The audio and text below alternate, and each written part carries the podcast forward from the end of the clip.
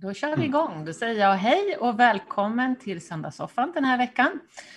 Eh, den här veckan har vi fått in väldigt många frågor, eller det har vi fått sista, eh, sista veckorna, som är väldigt relevanta och därför tänkte vi att vi skulle ägna hela programmet idag till att eh, prata med er ute i luften och försöka ge svar på de frågor som ni har ställt.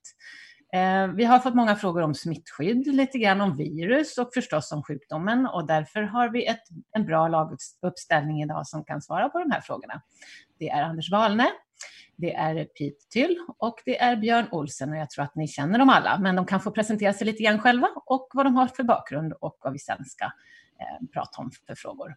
Anders? Ja, jag heter Anders Wahlne och professor i klinisk virologi, läran om virus eh, hos människa och virus, hur man diagnostiserar virus och så vidare. På Karolinska institutet, pensionerad sedan ett par år. Tack och Pete? Ja, jag heter Pete Tyll, också pensionerad. För länge sedan så var jag medicinalråd och chef för smittskyddsenheten vid Socialstyrelsen. Sen har jag jobbat med epidemiologiska frågor av skiftande slag för WHO, alltså Världshälsoorganisationen och Europeiska smittskyddsmyndigheten. Tack för det och Björn, känner nog de flesta, men lite grann. Ja, eh, jag heter Björn Olsen och eh, är professor i infektionssjukdomar och eh, har under de, ja, i stort sett mitt yrkesverksamma liv sysslat med besvärliga virus och bakterier och sådana som kan orsaka pandemier. Jag tycker pandemier är ett otroligt, den ultimata infektionshändelsen kan man säga. Och det har vi blivit varse. Ja, en läskig sådan som vi befinner oss mitt uppe i just nu. Mm. Och jag själv då, jag har en läkarbakgrund och jag är professor i medicinsk mikrobiell patogenes, som ingen vet vad det är, men jag har forskat om virus och vårt immunförsvar, inflammatoriska sjukdomar och cancer under många år. Så tillsammans tänkte vi försöka ge svar på era frågor som ni har ställt. Och eh, som sagt, det är väldigt många bra frågor som har kommit och jag förstår när jag läser dem att det är många intresserade och många försöker få svar på sina frågor genom att de googlar och eh, försöker kontakta sjukvården. Men vi tänker att eh, vi kanske kan vara ett komplement till eh, till eh, den här kunskapsbasen och försöka se om vi kan reda ut några saker. Jag har den första frågan som kommer från Karina Nordin. Hon har haft långvariga andningsproblem sedan i mitten av april och hon har sökt vårdcentral där man inte bryr sig och de säger att de inte kan göra någonting. Hon säger att hon håller på att bli galen på det här och hon har försökt att få en skiktröntgen. Eh, och eh, undrar nu själv, eftersom hon inte får någon hjälp, så undrar hon om kan hon ta Alvesco mot sina lungproblem. Och Björn, skulle du kunna ge en kommentar om det? Alvesco? Alvesco, det är ju ett inhalations, eh, en inhalationssteroid, så kortison. Ah, ja, ja, okej. Okay. Det, det, är, så, det är ja. så många nya namn på ja. steroiderna där, så att eh, okej. Okay. Ja, alltså jag tycker ju att hon ska bedömas som en läkare i första hand, alltså. det tycker jag, innan man börjar rota med steroider. Det tycker jag definitivt. Jag håller ju med eh. där och jag tror att många kanske tänker, för man har läst i tidningarna att eh, kortison har varit väldigt bra då. Man såg den här studien i England som var väldigt stor och att man mm. rekommenderar det. Men det handlar om svårt sjuka patienter. Mm. Så jag säger som du att, att eh, det är inte någonting man ska trixa med själv, de här inhalationssteroiderna. Så att, i samråd med sin läkare får man få en bedömning, men att det är inte tillrådligt skulle jag väl också hålla med om i dagsläget. Mm. Hon ställer också en fråga som man kommer tillbaka till från en annan, eh, eh, en annan patient där de undrar hur är det med ehm, eh, att man ställer diagnosen på de här lungförändringarna. Räcker det med en vanlig lungröntgen eller behöver man göra en skiktröntgen? Jag kan ju svara. Ja, du kan väl ta den också? Ja, alltså man kan ju se dem, om det är dramatiska förändringar i lungorna så ser man ju det i allmänhet på en vanlig, som man kallar slätröntgen. Men om man ska verkligen se de här eh, röntglasförändringarna, de här speciella förändringarna i lungorna som är lite typiska för den här typen av eh, virusorsakade lunginflammationer, då är en skiktröntgen bättre, definitivt. Och, den, den, den ställ... och framförallt så ser man väl tidigare förändringar, så man kan ja, se fem dagar innan. Eh, och, ja. För slä, vanlig röntgen släpar ett antal dagar i tid, alltså innan man, det är precis som du säger Cecilia, att eh, när förändringen har startat eh, i lungorna så ser man liksom inte det på en vanlig röntgen. Den är för trubbig egentligen. Utan det kan dröja en 3, 4, 5, kanske ibland upp till en vecka innan de här förändringarna kommer ut så att man ser det tydligt på lungröntgen. En vanlig lungröntgen. Medan som du säger på en skiktröntgen så kan man nypa de här tidigare. Ja, och där använder man ju det idag när man även mm. lägger in patienter som har den här typen av eh, väldigt specifika förändringar på skiktröntgen. Att även om de inte har fått ett positivt svar, att man inte har mm. kunnat fånga viruset till exempel i näsan, så anlägger man ju de patienterna precis som om de mm. skulle ha en lunginflammation utifrån de här förändringarna för att de ser väldigt speciella ut. Mm att, eh, det, eh, och sen är det klart att från en vårdcentral att eh, vill de inte bjuda på en skiktröntgen kan man ju åtminstone göra en, en vanlig lung, lungröntgen. För många av, mm. av dem borde man ju ändå eh, eh fånga på det. Mm. Sen är ju väldigt många som beskriver andningsproblem. Och det här vet ju inte riktigt vad det står för. Och eh, om man tittar på den förra sars-epidemin så såg man att ungefär 30 procent av både barn och vuxna hade de här lungförändringarna och att de kvarstod även efter mm. ett år. Och de patienterna visar inte ofta symptom, eller rättare sagt, man kan inte hitta dem i lungfunktionstester. Mm. Istället så beskrivs de ha, om man säger extra, eh, exercise intolerance, alltså de har svårt att sporta. Eh, vad säger du om det, Björn, för patienter som, eh, det kommer också frågor kring mm. andningsproblem ja. under lång hur ska man hantera det här? Att de söker vårdcentralen och en del får inte röntgen och sen ska man vänta och se om det går över, eller vad tycker du? Ja, Pet var inne och ville säga någonting tror jag. För... Ja, jag, hade en, jag glömde säga att jag var chef för en infektionsklinik i 16 år också. Så du får också svara på infektionsfrågor. ja, det är jättebra. Det är Nej, jättebra. men jag, jag har en liten fundering kring vad den här damen Karina Nordin skriver. Och det är det att vi kommer att se rätt många som kommer att ha restsymptom efter, mm. alltså alla de här som så kallat friska, bland, som har haft, eh, men har legat på intensivvård. Många där kommer att ha restsymptom och eh, mm. det har ju talats om att man kanske skulle försöka ha någon slags rehabiliteringsverksamhet, alltså att man behöver ju få ihop folk som ändå får en erfarenhet av den här typen av problem. Och det är klart att det är svårt för en vårdcentral då att hantera en sån här fråga. Mm. Så jag skulle ju hellre se att man hade liksom, gärna vid infektionskliniker eller vad man nu vill lägga det, någon form av eh, uppföljning av de här patienterna där man får så att säga, man skaffar sig en erfarenhet och kunskap för att kunna hantera den här typen av frågeställningar i efterhand. Så eh, det var bara det jag ville. Ja, det är väldigt klokt. Ja, jag, håller, jag håller med Pet helt och fullt där, för att det, det här är en stor grupp människor som kommer att eh, söka väldigt mycket vård i framtiden. Alltså definitivt och speciellt under de första åren efter den här pandemin har rasat över.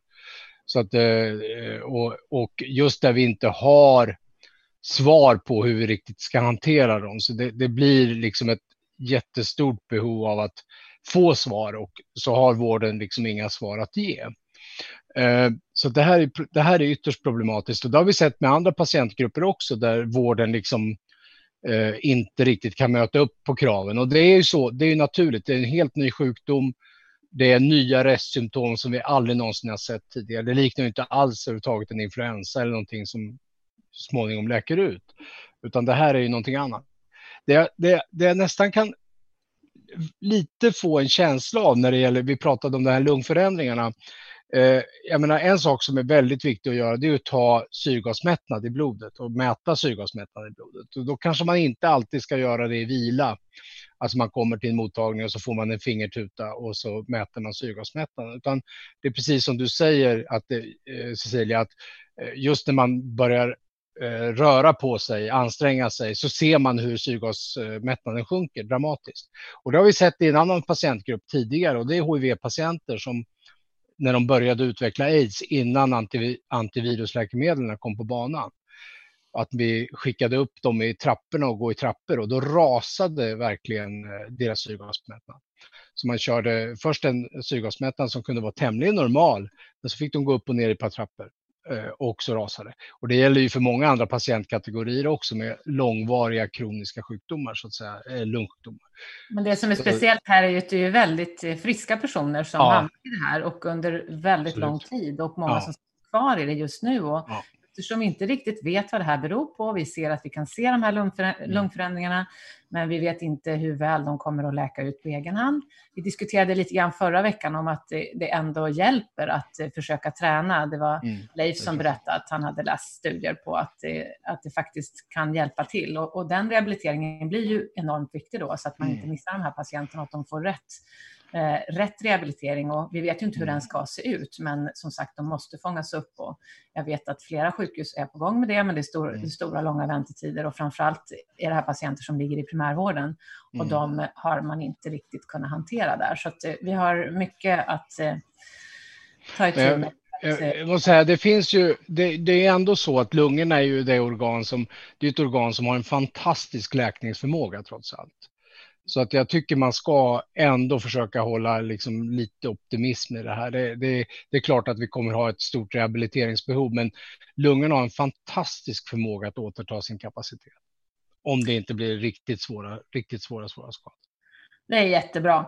Men det är förstås så att vi vill ju inte att så många ska bli utsatta för den här infektionen och det är ju Nej. därför vi har eh, organiserat oss kring frågor till att vi vill minska smittspridningen. Mm. Och då har vi lite frågor som kommer här nu från Ylva Elneby.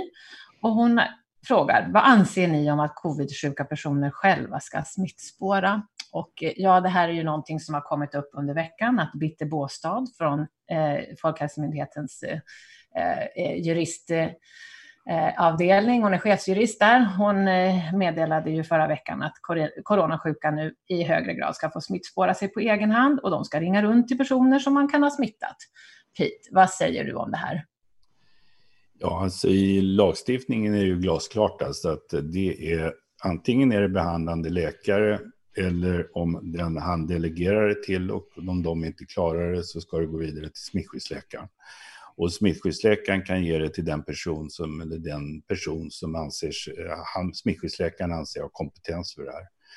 Det finns, och det finns, inte någon, det finns inte någon föreskriftsrätt för Folkhälsomyndigheten inom det här området. Så för mig framstår det så här, men det är ju mig personligen då, men det framstår ju som någon slags eh, utslag, en typ av uppmaning till lagbrott som jag ser det. Ja, jag undrar vad den här utredningen egentligen handlar om och jag vet inte om, om du har haft någon insyn i det, men eh, hur folk kan komma med ett nytt regelverk som faktiskt går emot lagen. Det, jag har svårt att se hur det ska...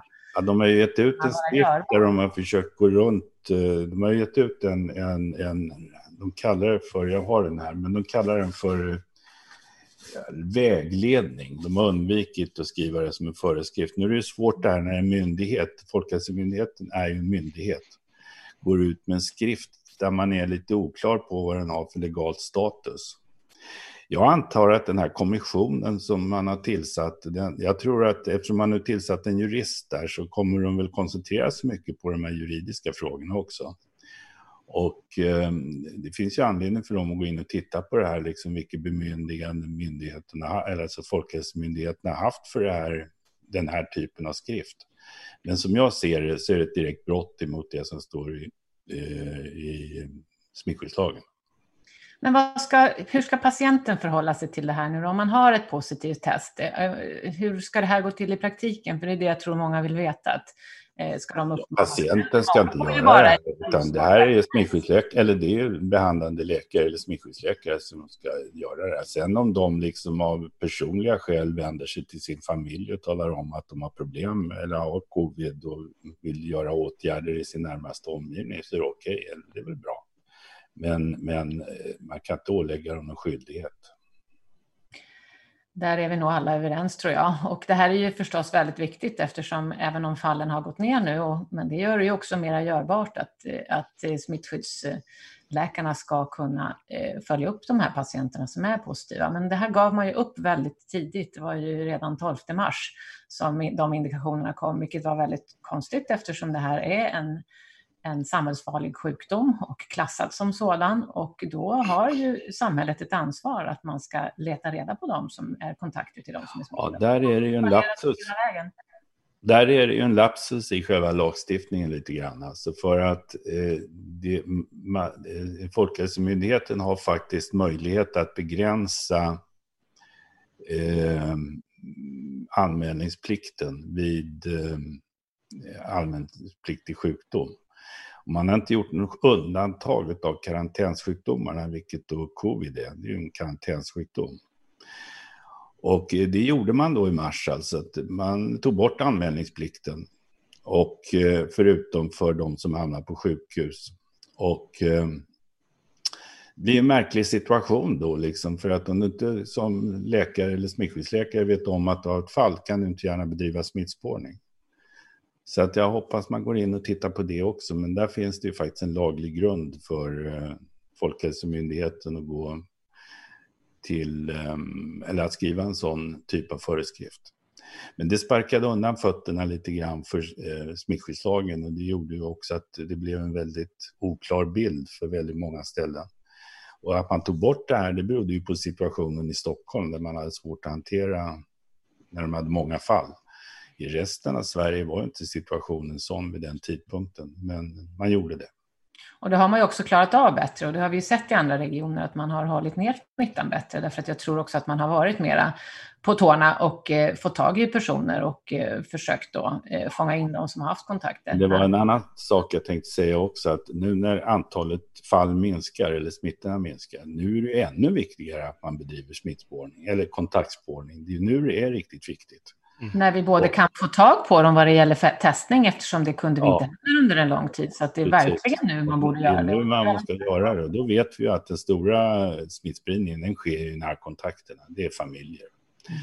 Förutom sjukvård och omvårdnad. Och i omvårdnaden och sjukvården har man väl gjort rätt mycket insatser. Men eh, jag vet inte riktigt vad, vad man säger till familjerna idag. Om man stänger av dem eller inte. Jag vet inte. Nej, det gör man väl inte. Och dessutom rekommenderar man ju inte att eh, familjerna ska stanna hemma när man har någon som... Nej. Och det, det där, har jag då, där har jag då en annan uppfattning. Jag menar att man, man ska, det är nu man ska liksom försöka verkligen hindra smittspridningen så mycket som möjligt.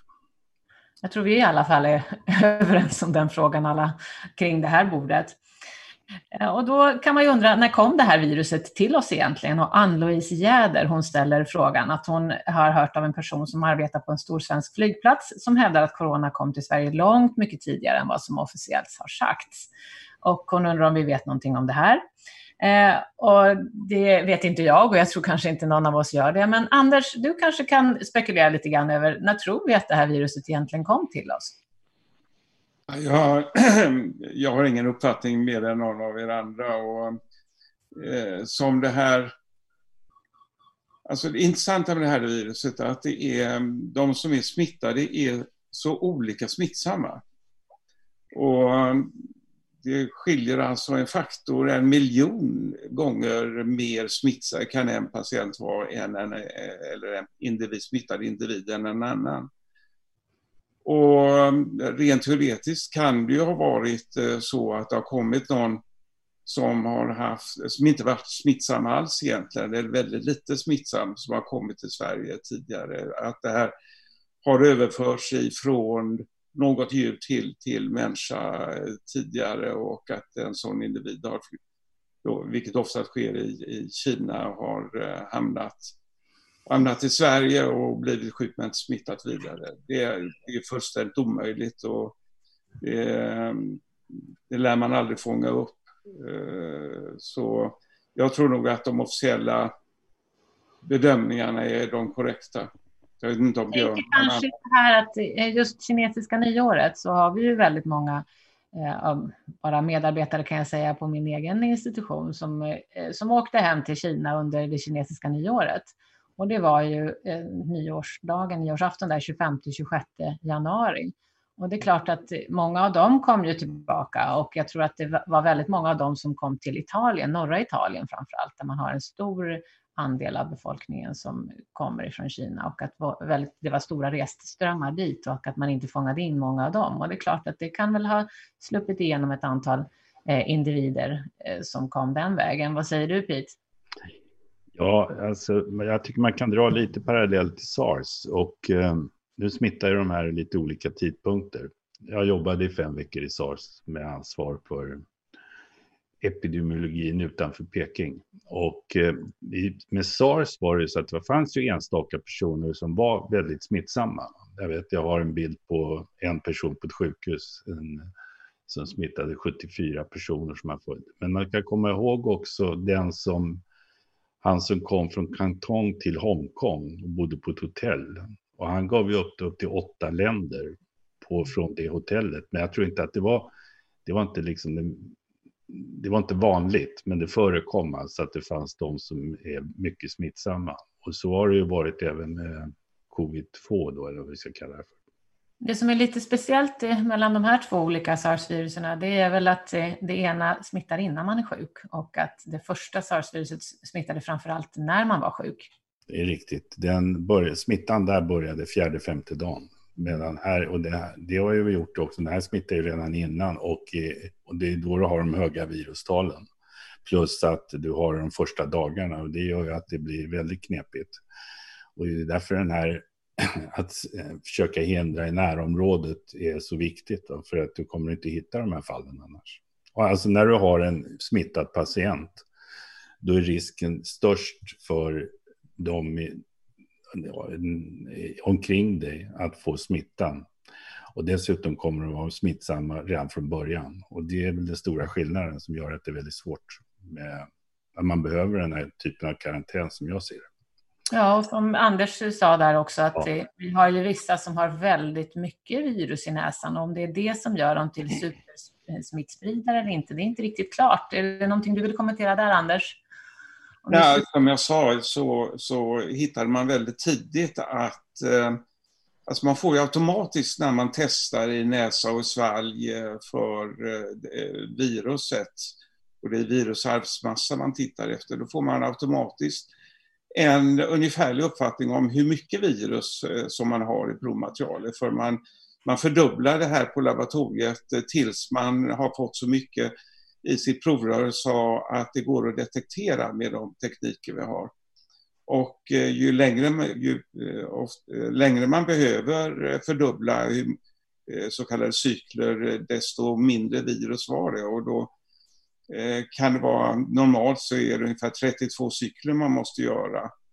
Eh, en del är positiva redan efter 10-12 och då är det alltså eh, flera miljoner gånger mer virus i, i luftvägarna. Och det, och det visar sig också att det har det inte, de kan vara helt asymptomatiska, det säga vara helt friska, uppvisa inga som helst symptom och ändå är det vi kallar för superspridare.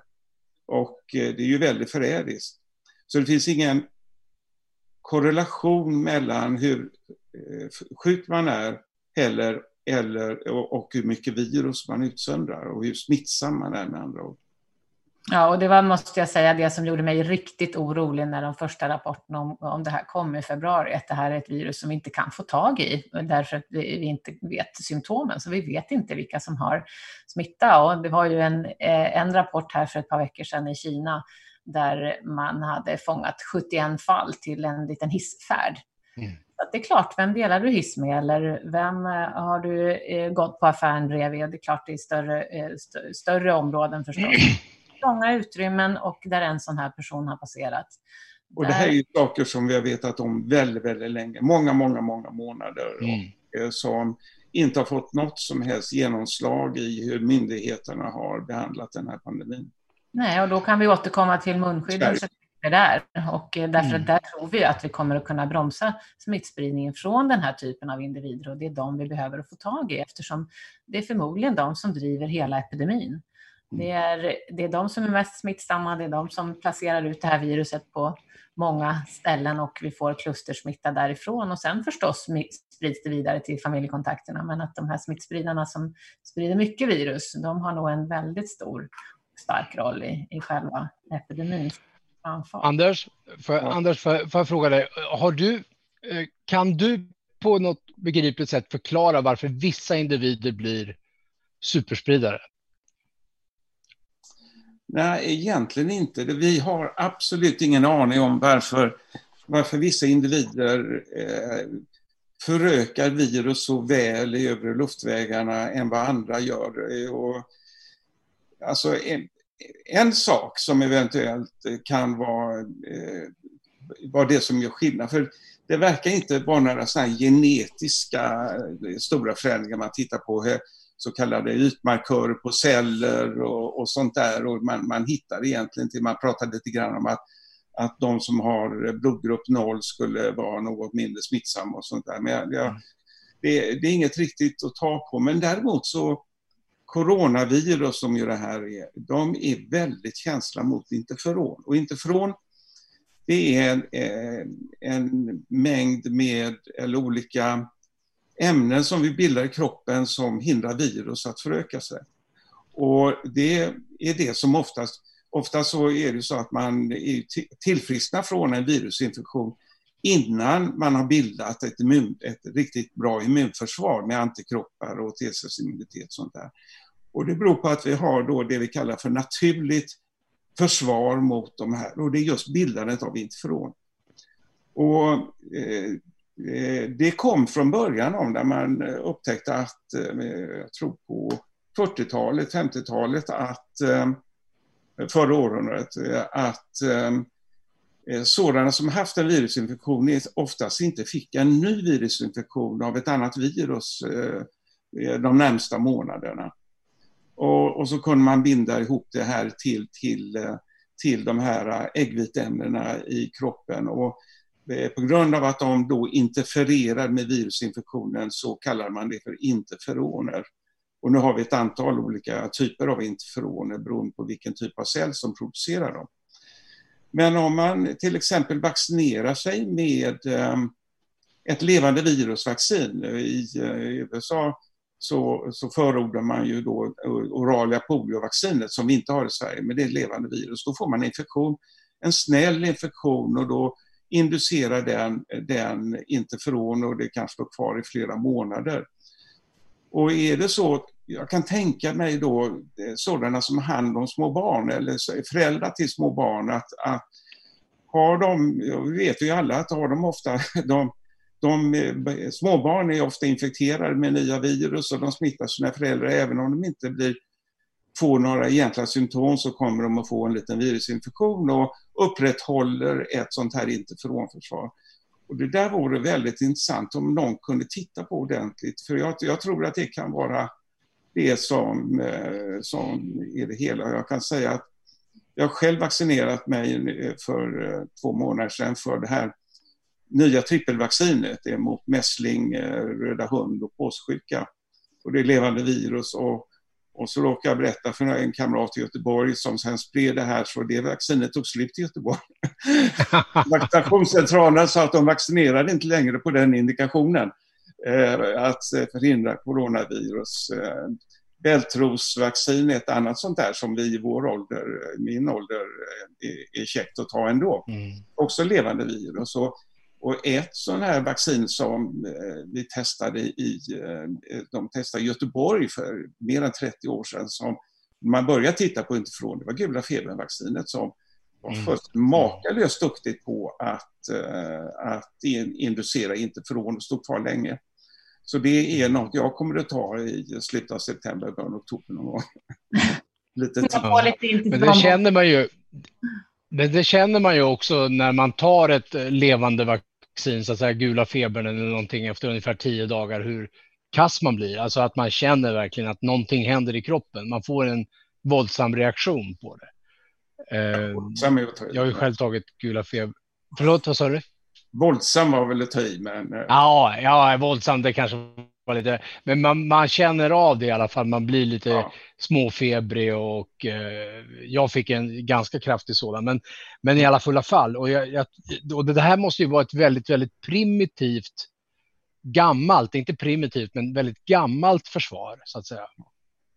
Långt äldre än vad antikroppar och Ja, det är ju vårt medfödda immunförsvar och det är inte specifikt, men det är till stor hjälp för oss. Jag tror precis som ja. Anders att, att det här framförallt i barngrupperna skulle kunna förklara mm. varför vi har mindre smittspridning från de små mm. barnen. Att de har de här eh, virusinfektionerna eh, ofta av olika slag och att de kanske har ett bra interferonsvar i botten. Och sen så vaccinerar de sig.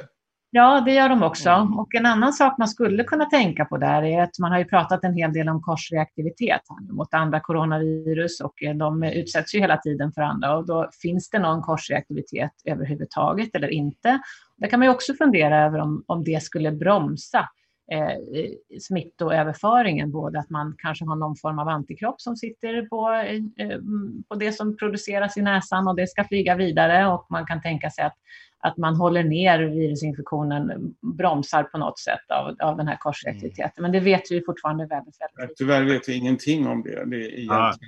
Reaktivitet är en sak, att man ser en reaktivitet i, i, ett, i ett test på laboratoriet och sen att det verkligen har någon, spelar någon roll eh, hos den individen. Ja, man ser är egentligen bara en aktivitet. Vi vet ju överhuvudtaget ja. inte om hur den skulle påverka en, en virusinfektion. Men... Det är något som eh, man borde titta på också givetvis. Ja. Mm. Och det går. Verkligen, och eh, man blir sjuk på olika vis. Jag har en fråga från Annika Brandt Asplund. Hon har varit sjuk i, eh, under två månaders tid ungefär. Hon, det startade med halsont i två dagar nu försvann det. Nu är länken. Det måste vara Oskar där.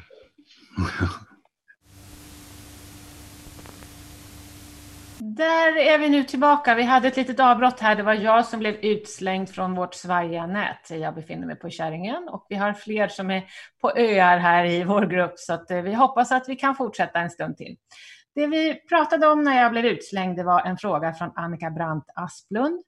Hon har varit sjuk eh, under lång tid, ett par månader, började med halsont och alla på jobbet har varit sjuka också. Hon jobbar inom sjukvården, men hennes problem nu är hjärtklappningar. Hon har framförallt dubbelslag. Och hon eh, har tagit en betablockerare, 50 75 milligram. Hon har nu ett negativt test i nasofarynx, alltså i näsan och eh, även antikroppstest. Hon själv är övertygad om att hon har haft infektionen, men hon har som sagt ingen diagnos. Så tänkte jag det är två saker där jag skulle vilja eh, ta upp. Kanske kan börja med Björn. Det här med att eh, det är många som beskriver eh, vad de tror är symptom ifrån eh, covid-19, men mm. de har inte fångats på varken PCR-test med näsan och eh, heller inte antikroppar. Vad, vad kan vi säga till de patienterna idag? Har de haft det här eller har de inte haft det här? Nej, det är verkligen inte säkert att de har haft det, för det, det är ju så att eh, när covid kom, eh, eller när sars-cov-2 kom till Sverige, så hade vi en del andra infektioner som snurrade samtidigt, även om de sen gick ner ganska dramatiskt, bland annat influensa. Det finns en del andra virus också som cirkulerade i omgivningen, så att det är inte säkert att man har haft det. Jag tror också att det kan vara en överskattning. Vi pratade ja, Novus-undersökningen på 260 000 svenskar som beskriver symptom i mm. tio veckor.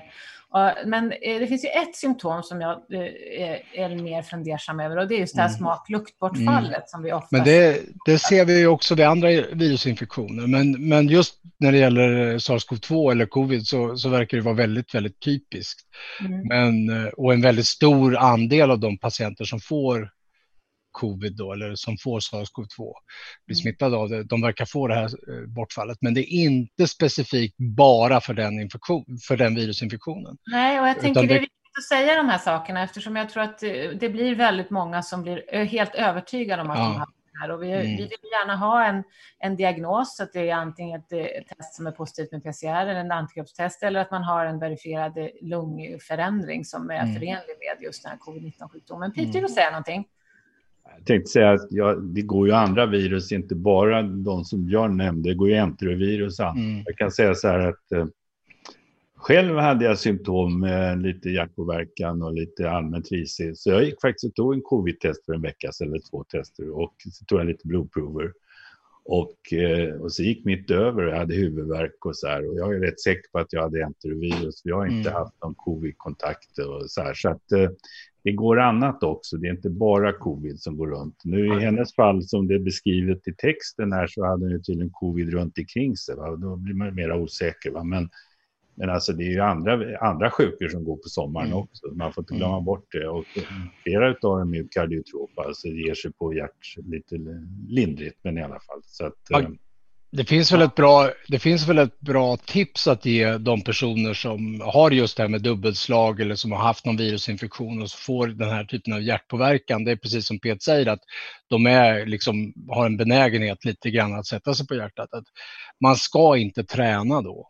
Nej. Då ska man hålla sig undan från träning för det är direkt dumt att träna. Utan hjärtat ska lugna ner sig och man ska gå ner i, i stort sett till normal puls innan man börjar träna igen. Helt rätt.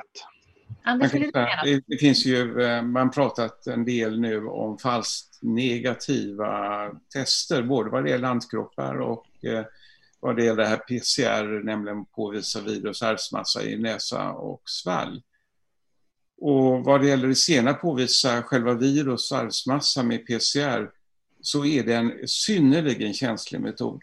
Men även så, så har man sett patienter som har varit positiva i som sen hamnat eh, i respirator så har man alltså eh, ibland varit negativ ifrån näsa men positiv ifrån det som kommer upp från lungorna.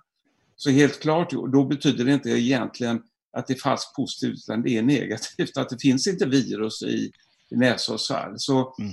visst kan man ha haft en, en eh, sån infektion och, och, att det är sent i förloppet att man därmed har ett negativt utfall.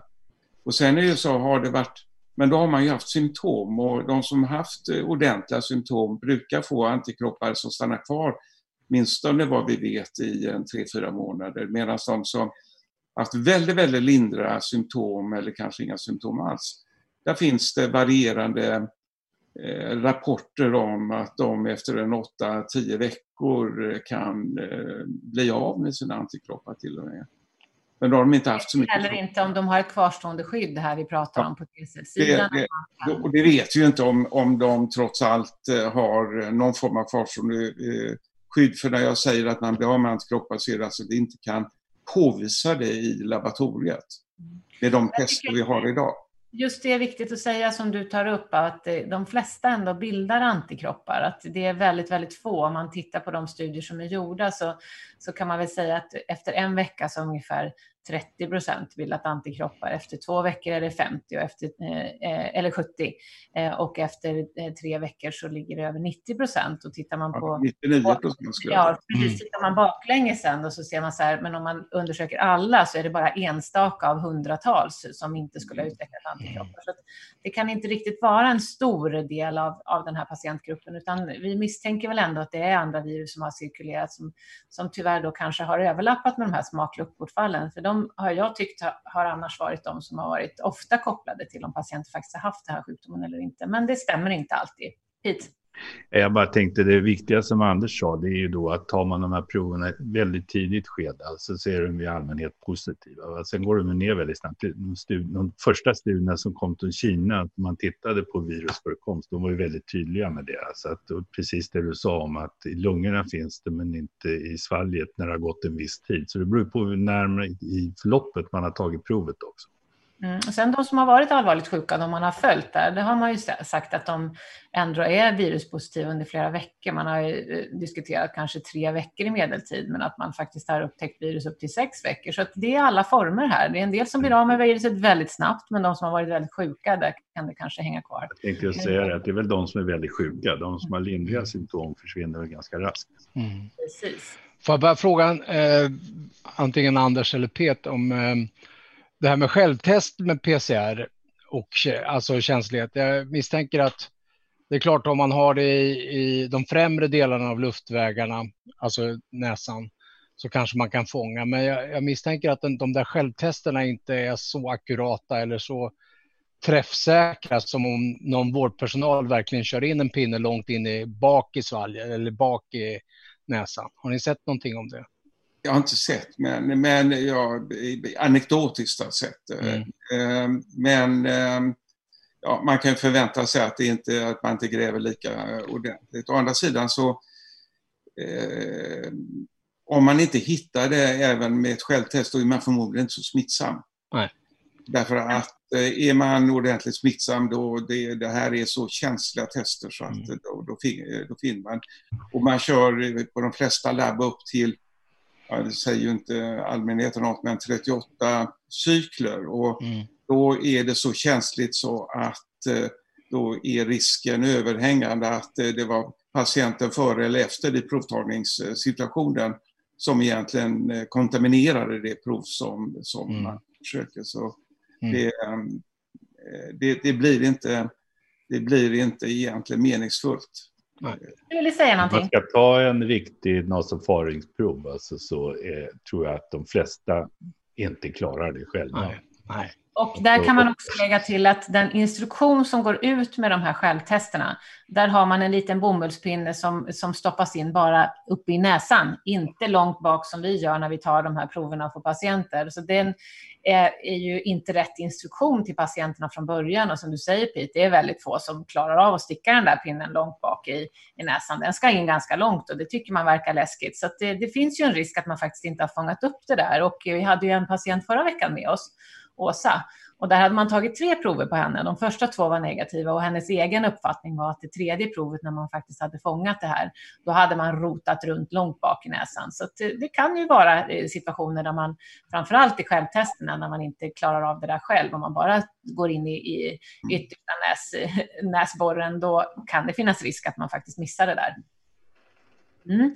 Då var vi tillbaka till den här frågan om då hjärtpåverkan. Vi ser ju hjärtpåverkan och arytmier hos en hel del och framförallt de riktigt sjuka patienterna. Där har man ju uppmärksammat att man ser eh, eh, både mildare och allvarligare hjärtförändringar och där viruset kan infektera hjärtmuskeln.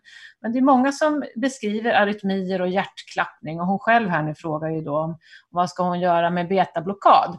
Att eh, är det här någonting som hon, hon borde ja, självmedicinera är det väl halvt. Hon har ju fått det här utskrivet av någon doktor. Men vad tycker du där, Björn?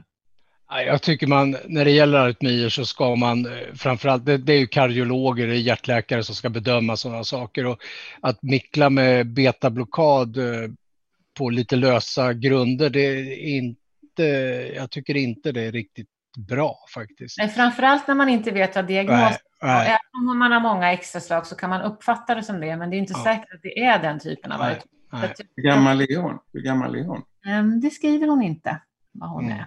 Mm. Nej, jag, jag, jag, eh, avråder bestämt ifrån eh, självmedicinering definitivt. Och är det så att man inte har utrett det här med ett riktigt EKG eller längre tids EKG där man verkligen kan fånga de här extra slagen och se vilken typ av ska säga, arytmi det är eller hjärtpåverkan det är, då ska man eh, vara väldigt försiktig med betablockad. Det är åtminstone ja, min tänker... uppfattning. Men nu är inte jag kardiolog heller. Så att jag... Nej, jag tänker med en annan aspekt på det här och det är att väldigt många av de här patienterna beskriver andningsproblem. Och vi ja. vet riktigt vad det står för, men just betablockad kan ju ge större an andningsproblem mm. därför att vi ger tvärtom en betastimulerare mm.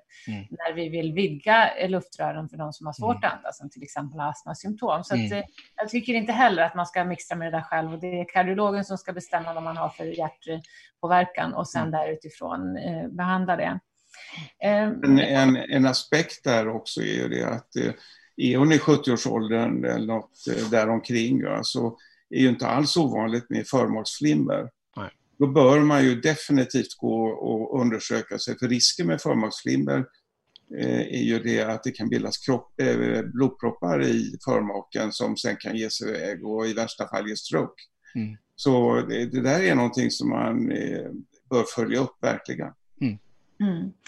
Nu har vi en fråga från Julia Hildingsson som börjar med att säga stort tack för det ni gör. Det säger vi tack, vad roligt att, att det uppskattas. Hennes fråga gäller att det här med, jag har redan lite grann diskuterat det, men man säger att Folkhälsomyndigheten säger idag att de som har testat positivt för pågående covid-19 är immuna i minst sex månader, även om man har fått ett negativt resultat på antikroppstestet.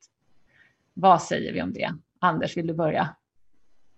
Alltså det, jag förstår inte hur man kan uttala sig på det sättet. Eh, eh, alltså, Folkhälsomyndigheten eh, eh, är, är, ju väldigt negativa att säga någonting, och säger de själva, om när det inte finns vetenskapliga belägg för det. Och, och här finns det definitivt inga vetenskapliga belägg för att det skulle vara fallet. Vi vet inte ännu. Nej, och vi vet ju faktiskt inte varken vad den här immuniteten står för och vi vet inte hur länge den varar och vi vet faktiskt inte hur väl den skyddar mot en ny infektion. Så att det, det är ganska sturskt att komma med slutsatser och säga att, att det här är någonting att man, eh, att man nu till och med rekommenderas att träffa äldre om man är antikroppspositiv. Det är kanske inte riktigt så vi kan se på, på eh, smittan idag. Och heller det, inte... finns ju, det finns ju anekdotiska berättelser om sådana som har fått eh, eh, eh det, detta nya sars-coronavirus 2 eh, mer än en gång. Ja, och de rapporterna ökar ju faktiskt och de kommer fler och fler varje vecka nu. Och från början så kom de ifrån både Kina och Sydkorea och då undrade man om det här viruset verkligen hade försvunnit. Men nu har vi eh, flera, då man kan kalla dem anekdotiska fall, men där man i alla fall har fångat upp och där man vet att patienten har varit positiv. Och det var bland annat en läkare här nu förra veckan där, eh, där man beskrev att man hade haft det och var positiv och sen hade flera negativa test under en tre månaders period och så blir den här individen individen sjuk igen. Och eh, en del av de här patienterna har faktiskt beskrivit att de har, ja, en, en patient sa själv att det var hundra gånger värre andra, andra vändan. Så att, eh, vi har faktiskt inte kunskap om det här skulle jag vilja säga. Så att, man läkare om jag inte missminner att komma med rekommendationer utifrån immunitet idag, den, den, det är väldigt olyckligt för vi vet faktiskt inte vad vi står Jag måste fråga de här som uh, har sena PCR-tester, är det verkligen levande virus man påvisar? Det vet vi inte, men å andra sidan så eh, det måste ju vara celler som eh, producerar. Eh, och det här är RNA. Alltså det, mm. som vi vet så är RNA inte speciellt beständigt, så det är alltså nyproducerat RNA och med all sannolikhet så, så, kommer, så är det viruspartiklar. Mm. Allt annat är inte speciellt troligt att de skulle komma ut då som det vi kallar eh, som, virus, eh, som, som RNA. Det måste ut ur de här cellerna, oftast då via som exosoner och eh, alltså små eh, partiklar. Och den enklaste varianten av sådana för virus det är att det är en viruspartikel som kommer ut ur cellerna. Så jag, eh, jag skulle tro att i själva provet så behöver det inte vara infektiöst längre, men från början så har det varit virus.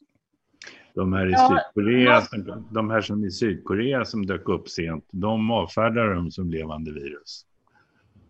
Ja, det ja. vet, alltså avfärda att man inte kan isolera virus eller påvisa att det är verkligen lever gör inget virus, men att det kan infektera celler i en, i en laboratoriemiljö behöver ju inte betyda att det inte har varit det från början. För eh, eh det har, kan ju då ha inom citationstecken avdödats eh, efter det har det producerats av olika skäl. Och då tycker jag att eh, just de här patienterna där vi vet att det har funnits negativa test och de, där de sen blir positiva igen, eh, där kan vi kanske eh, då börja dra slutsatsen ändå att det har faktiskt varit borta och att de har fått en ny infektion. Och det skulle också stämma med de antikroppstester som vi har tittat på där där har man haft en mildare sjukdom att 20 till 40 procent kanske har tappat de här antikropparna efter, eh, efter två, tre månader och det är precis då som man har sett de här nyinfektionerna. Så jag tror att vi behöver vara öppen för att en del av de som har haft den kanske kan få den igen. Om det sen beror på att de har fått en låg immunitet, eh, inte sparkat igång ett bra svar första det gången. Det andra RNA-virus, eh, sådana kroniska infektioner också i och för sig. Inte så där ja. jättevanligt, men det finns. Mm. Men när vi just pratar om det här så tänkte jag att vi kunde överkoppla också till just vad som är infektiöst virus och inte. Jag har en fråga från Robert Lidmark. Och han tyckte vår förra eh, diskussion var väldigt intressant och han har lite olika frågor, bland annat på hur är det med viruspartiklarnas kapacitet att överleva över tiden i aktiv form på olika material och ytor? Det där gjorde man ju tester på tidigt och tittade på olika temperaturer och luftfuktighet och de kan vara på porslin och glas och metall under längre tid och så vidare. Men vad säger du om det Anders? Vad kan man veta idag om hur länge viruset stannar kvar på olika ytor och är det i så fall infektiöst? Kan man bli smittad av det? Ja, alltså det, det, den studie du refererar till, jag har inte sett någon efter den och den kom ju för flera månader sedan där man ju faktiskt inte bara tittade efter virus utan också tittade efter var det infektiöst virus och om jag inte missminner mig så, så var det väl eh, just eh, metallytor och... Eh, det var väl upp till fem dagar tror jag på metallytor. ja, ännu längre tror jag till och med för, för något. Men om det sen har någon betydelse, det, det vet jag inte. Det, det är inte det som egentligen driver den här pandemin utan det, det är aerosol enligt mitt förmenande. Ja. Och jag tror att det är viktigt att säga, för att i USA till exempel, där har man ju haft att man har desinficerat allt som har kommit ifrån affären och man har mm. inte vågat ta i någonting och inte öppnat kartonger med, med brev som har kommit från Amazon och, och sådana saker. Och det är ju mm. inte det vi tror är som sprider den här smittan. Utan att eh, man tvättar händerna när man har varit på affären och handlar, ja. Men att, eh, att viruset skulle vara infektiöst under, eh, under väldigt många dygn, upp till någon vecka, det, det ser jag som väldigt osannolikt. Ja, att de skulle spridas med mjölkpaketen i kylen på ICA, det tror jag inte finns något beskrivet. även, även om vi inte, vi har inte sett några vetenskapliga studier på hur mycket infektiöst virus det finns på den här, utan man har bara gjort de här PCR-testerna. Man har också testat hotellrum till exempel, där, där någon covid-patient har bott och sen har man sett att man har hittat, hittat det där. Men det behöver ju inte alls betyda, och lättare sagt, vi tror ju inte att det på något sätt är infektiöst. En annan fråga som kommer upp då är, är temperatur, luftfuktighet och direkt solljus. Det har vi lite grann diskuterat innan, men alla har inte varit med oss. Att just vad gör UV-ljuset från solen? Anders, vill du kommentera det för det här viruset? Ja, det skadar ju arvsmassa. Eh, och eh, den här arvsmassan är lite extra känslig eh, för den här typen av virus. Och så det är väl klart, det, det, det är ju ingen... Jag menar, sol, visst, det, men det, jag det är tror att det är ändå en, en, en god... Ja, för de, här som, de här som utsöndrar virus, de det är viktigt att vara ute i, eh, i, i eh, friska luften för då, då smittar, blir, risken att bli smittad mycket, mycket mindre än om man sitter inne i ett rum, ett instängt rum och någon sitter och andas och pratar och i, i värsta fall sjunger. Ja, både för att det är ett tillslutet rum, men, men framför allt ute i friska luften så har vi solljuset och UV-ljuset kommer definitivt att hjälpa till att det här viruset inaktiveras. Det, jag tror inte det är någon jätteartikel i och för sig. Det, Nej, det är ju att det sprids ju med vinden väldigt snabbt också. Så att eh, det, man får goda, det är goda råd i alla fall att vara ute så mycket som man kan. Eh, den här personen ställer också frågor om ADE, det vi kallar Antibody Dependent Enhancement, alltså antikroppsförstärkningar. Och vad tror ni om eh, risken av det här innebär rent kon konkret? Kan man bli sjukare nästa gång? Vad säger, vad säger ni alla tre kan vi väl säga? Vem vill plocka den bollen? Alla kan om det här. Men vi kan. börjar då. Mm. Det, eh, det finns ju nu de här anekdotiska fallen som du eh, beskrev alldeles nyss, eh, Cecilia, med en läkare tror jag det var som fick just covid två gånger och han sa ju att han blev sjukare andra gången.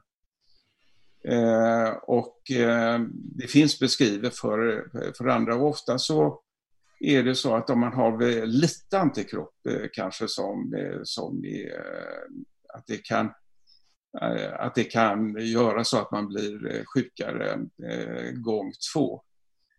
Att man skulle bli så sjuk så att man avlider och sånt där, det finns inte beskrivet för coronavirus. Det finns för andra virus, framförallt som sätter sig på hjärnan. Men, och vad det betyder det här, vad gör antikropparna då? Jo, de binder till virus lite försiktigt och så hjälper de. Så finns det celler som sen kan ta upp de här binda antikropparnas eh, andra ända. Och så tar sig virus in i cellerna lite enklare än vad de annars skulle gjort. Eh, men ehm, eh, det raka svaret är egentligen att vi vet inte. Nej, jag tror att det är precis där som vi befinner oss. Vill du säga någonting Pete? Vi har tappat Björn här nu på Internet Connection igen, men Pete, vi kanske kan avsluta den här frågan i alla fall. Nej, jag har ingen uppfattning om det. Alltså det enda jag känner till det är när vi har dengue. Då är det olika varianter va, som gör att du får en sjuka, mer större sjuka i andra omgången. Mm. Men annars vet jag inte att jag känner någon som jag skulle uppfatta så. Men då är det de facto ett, ett annannat virus igen, eller en, en släkting. Släkting, ja. Mm. Eh, sen kommer en fråga om det här multiinflammatoriska eh, syndromet, alltså Kawasaki-liknande syndromet som man ser hos barn. Och man undrar hur många ungefär som har eh, fått det här och om ja, ser man att det här fenomenet ökar globalt. Vad säger ni? Du är bäst på att besvara själv den frågan. Tror jag. Ja, kanske det eftersom jag är intresserad av just barnfrågan. Jag vet att i i maj-juni så hade man en 30-40 fall. Sen har jag sett av kollegor rapporterat ett 70-tal fall av den här eh, allvarliga inflammatoriska eh, sjukdomstillståndet. Så det är alltså barn som eh, ofta har haft covid-19. De har efter 4 till 6 veckor insjuknat med hudutslag, ont i magen, hjärtpåverkan, Eh, eh, och eh, där man ser att de, eh, deras kärl, kärl läcker och det finns en sjukdom som heter Kawasakis sjukdom där man har kopplat att det här är en liknande men uppträder hos lite äldre barn än Kawasakis sjukdom som man får framförallt hos yngre barn. Eh, de här barnen behöver sjukhusvård och man har sett en 30-35-faldig ökning av den här typen av, av Kawasaki-liknande sjukdom som, av det man förväntar sig i, för, i, i population då för att det kan även orsaka orsakas av andra virus. Alla har inte varit positiva, så alla har man heller inte hittat, men jag tror att det är 80-90 procent som man har kunnat fånga covid, covid-sjukdomen. Eh, vi har inte haft något barn i Sverige, så vitt jag vet, som har dött av den här, men vi har eh, ett, jag tror att det var fem barn när det var 105 stycken som var rapporterade, då var det fem stycken som hade eh, dött av den här sjukdomen. Jag tror att man har blivit mer aggressiv i, i behandling av de här tidigt, så att de behöver komma i sjukhusvård. Eh, och att man har varit duktig på att ta hand om det här i, i Sverige.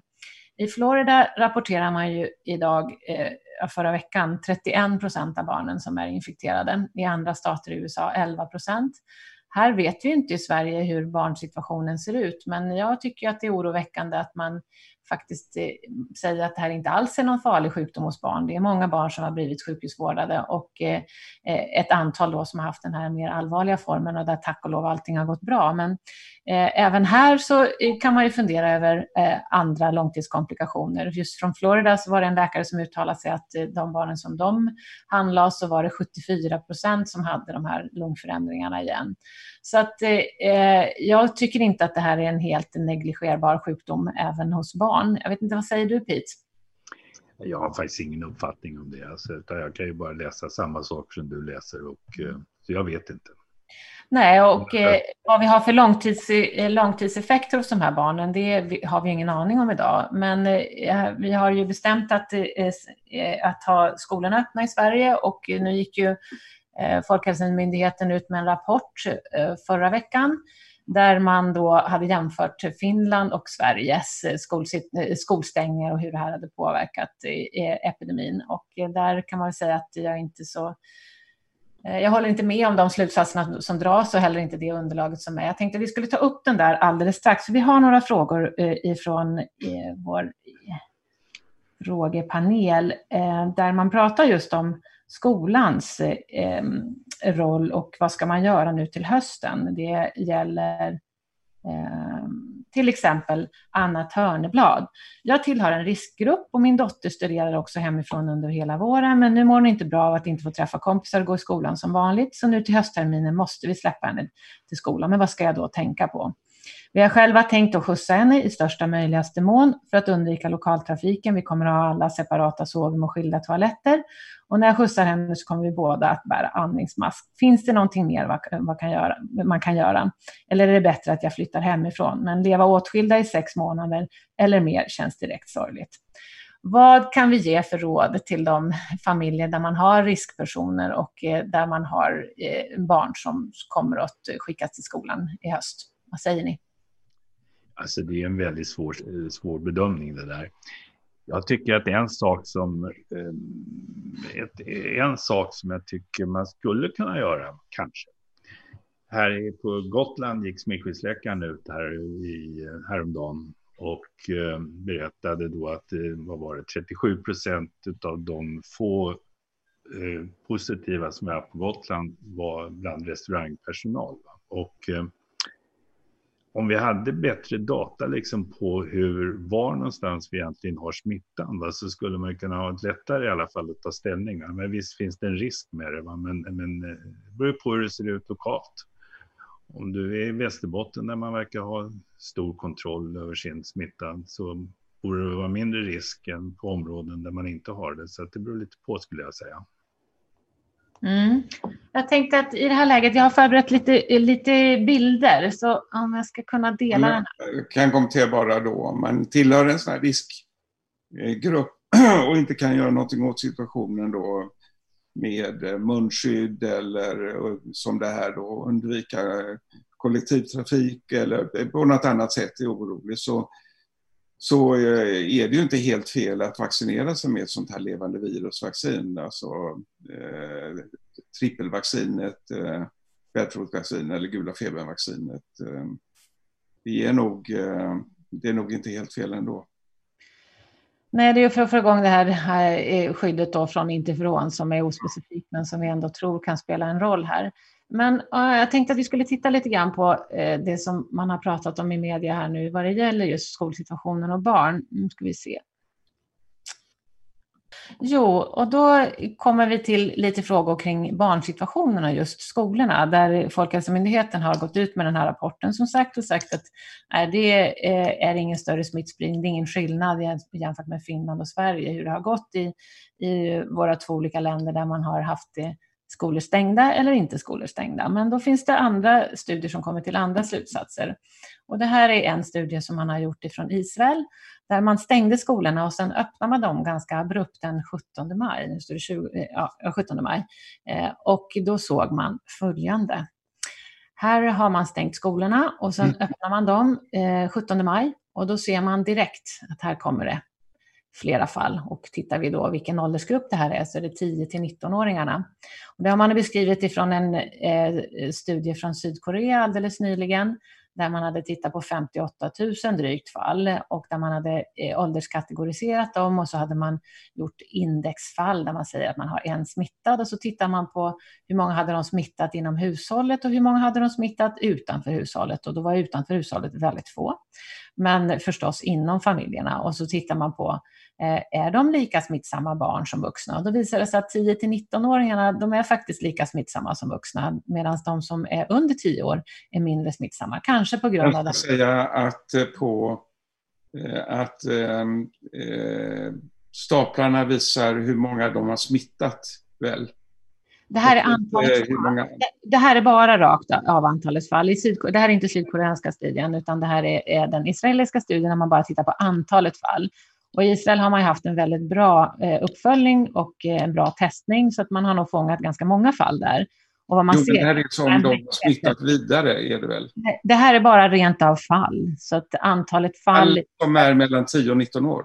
Precis, av de som kommer fram. Och då säger man idag så är ungefär hälften av de fall som man har är ifrån skolungdomar. Så att det, det är så att, att smittan sprids i, eh, även bland skolungdomar.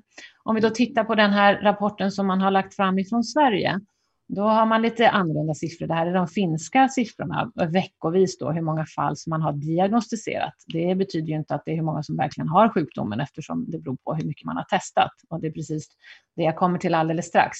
Här ser man att det är både förskoleåldern och grundskoleåldern och gymnasieskolan som har en viss smittspridning, men här är skolorna stängda, som man ser då från vecka 12 till vecka 20.